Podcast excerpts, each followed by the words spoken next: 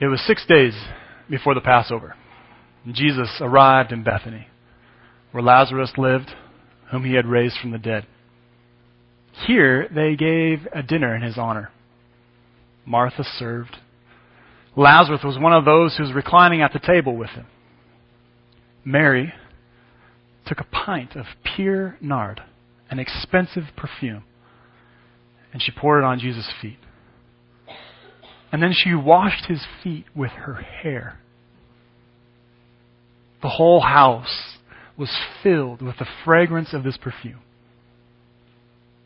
One of his disciples, Judas Iscariot, the one who was going to betray him, objected. Why was this perfume not sold? The money given to the poor.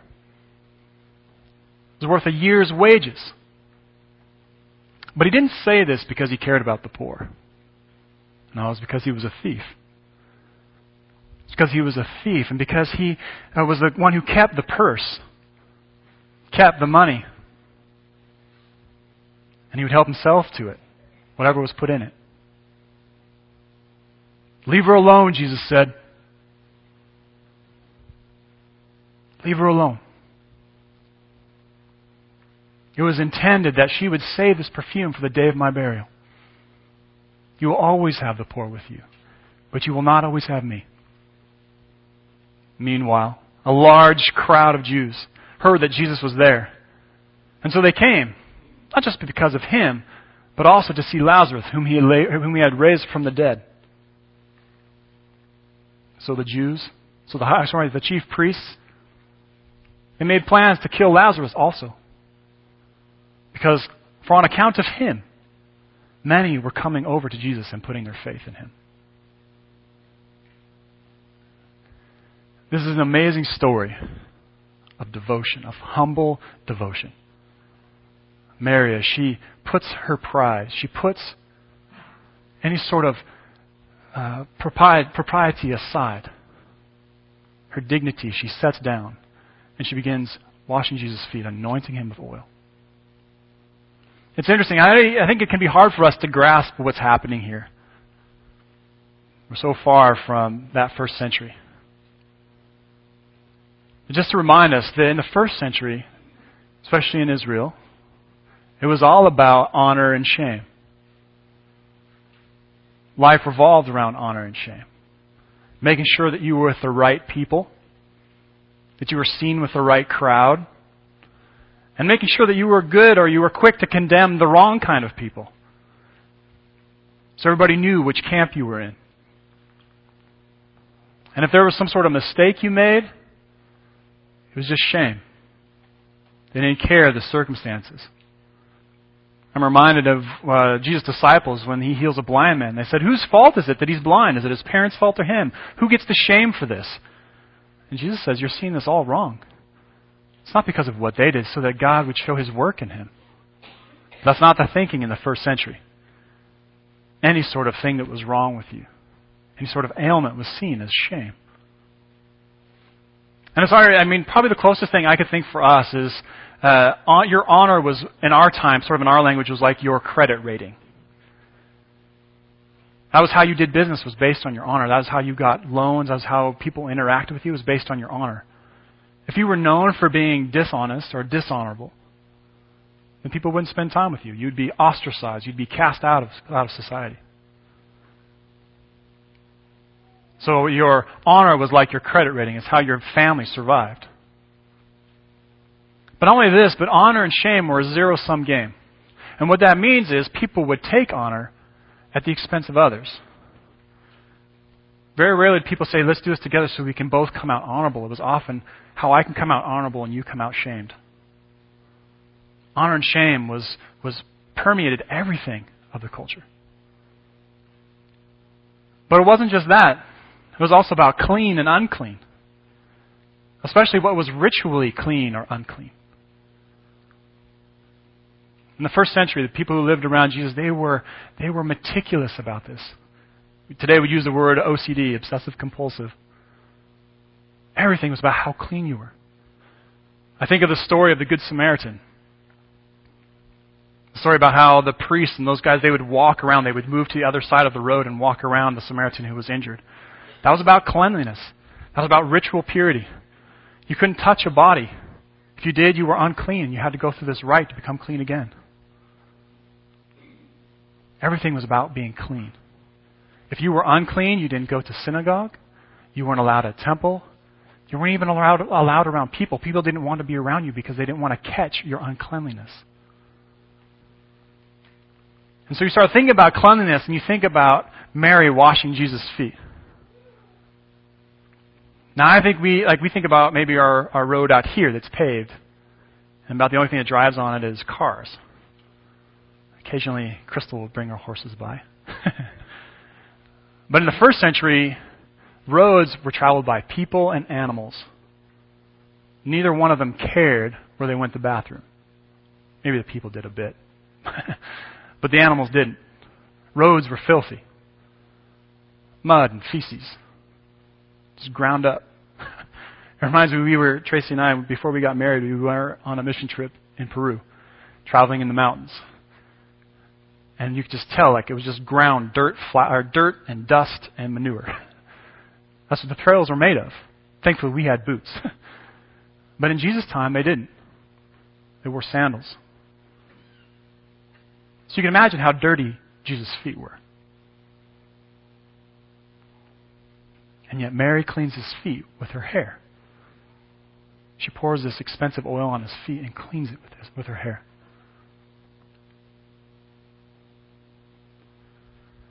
Now, that's not to say that dirty jobs didn't get done in the first century. People had their feet washed, it was a custom, especially for the wealthy. But they never washed feet. Jews didn't wash feet. If feet were to be washed, they were to be washed by slaves. Slaves wash feet. And if you were a peasant, you didn't have a slave, then you just went without. And so knowing this, it becomes amazing as you hear. While all these guys are sitting around eating this meal together in honor of Jesus, that Mary begins anointing his feet with this oil, with this expensive perfume, and washing his feet with her hair. Setting aside her dignity, there's no honor in washing somebody's feet, at least not in that culture. And there's definitely not clean washing those feet. Another thing, too, that maybe we don't realize or we don't recognize is that in that time, your hair, especially as a woman, your hair was something you kept for your husband. So you keep your hair up. It was scandalous for Mary to take her hair down and begin washing his feet. It was scandalous. And all these guys are around, and she starts doing this. Her dignity, her honor, all that set aside to anoint his feet and to wash him.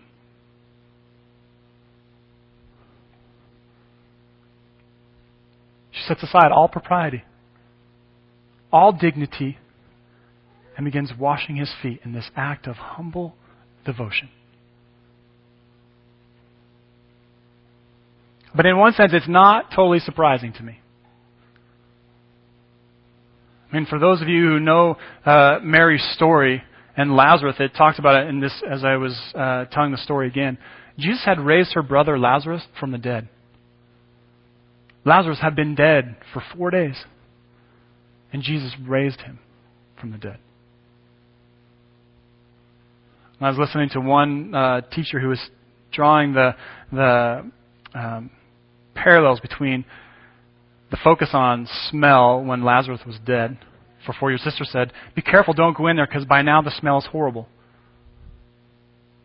Compared to a house that is filled with this fragrance of perfume in this next story. I can imagine how Mary is feeling. I can only imagine. No one in my family has been raised from the dead yet. But I can imagine the gratitude that she felt.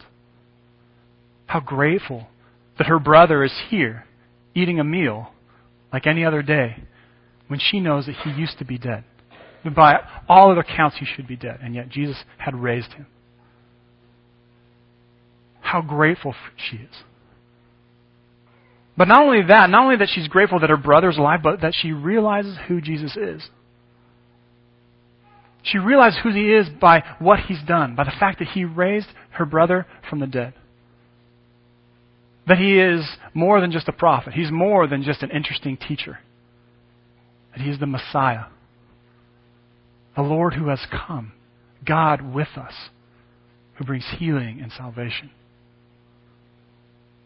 Even that alone, I think, is reason to bow, to let down your hair, and to pour expensive perfume and wash his feet.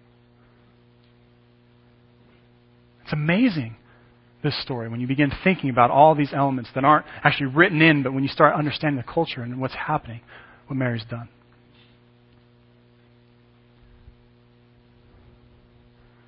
It's been months ago that I was led to this passage for this, for this morning and faithfully coming here. I've been praying and listening to this passage again and again.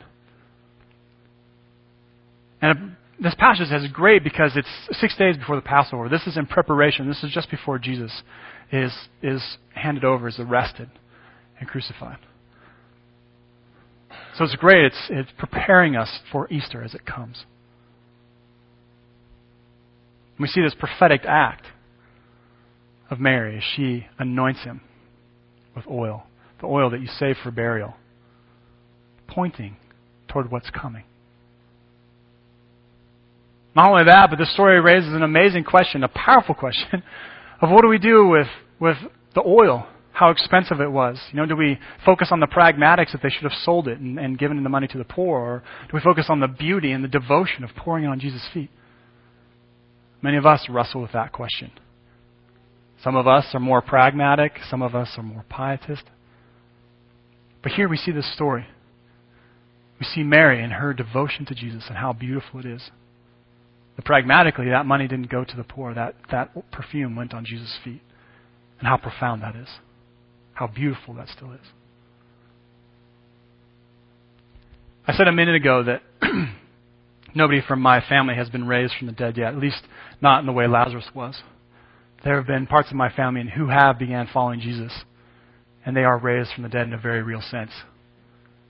I myself have been raised from the dead. When I was younger, when I was in my 20s, Jesus was just a theory for me. I wasn't part of a church, part of a church family.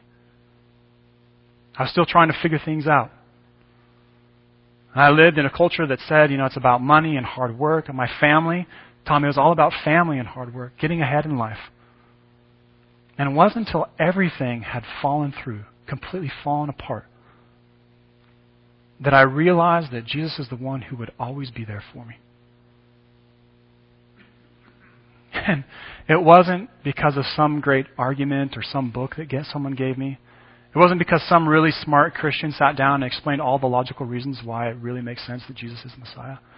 I've read those guys since and I see like it does make sense to me. But at that moment, it was the Holy Spirit at work in me. Many of you have a similar story as the Holy Spirit at work in you. But I remember as I was standing in that room and everything else was just falling apart in my life. I was standing in that in that room, the sun coming through the big window. Um, that was the last day that I lived in that house. But I remember realizing, remembering more that Jesus is the one who would always be there. And the next thought was, you know, if I'm going, if this is really true, like if I'm really going to believe this now, I'm going to start living this way. No more half measures. No more one foot in, one foot out. I'm just going to start following Him the best that I can. As I've been listening to this story, I'm reminded of my own gratitude. This week I've been praying, this just going again over and over, how Mary poured this perfume on his feet and then washed his feet with her hair, and how the whole house was filled with the fragrance of this perfume, asking at late at night, throughout the day, Lord, what perfume am I putting on your feet? Lord, how what does it look like for me? How am I connecting with you in this humble devotion like hers?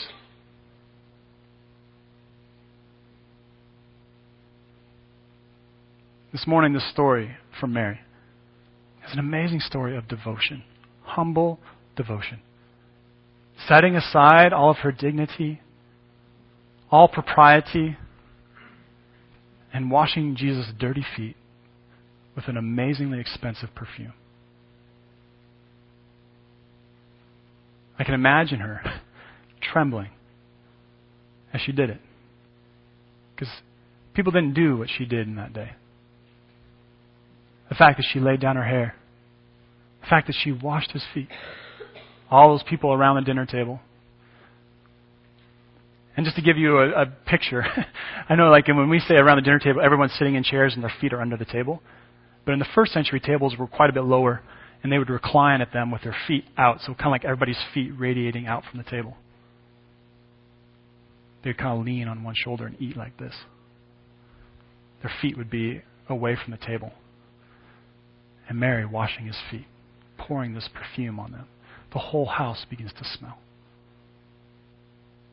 I've been thinking about this and this question for us this week.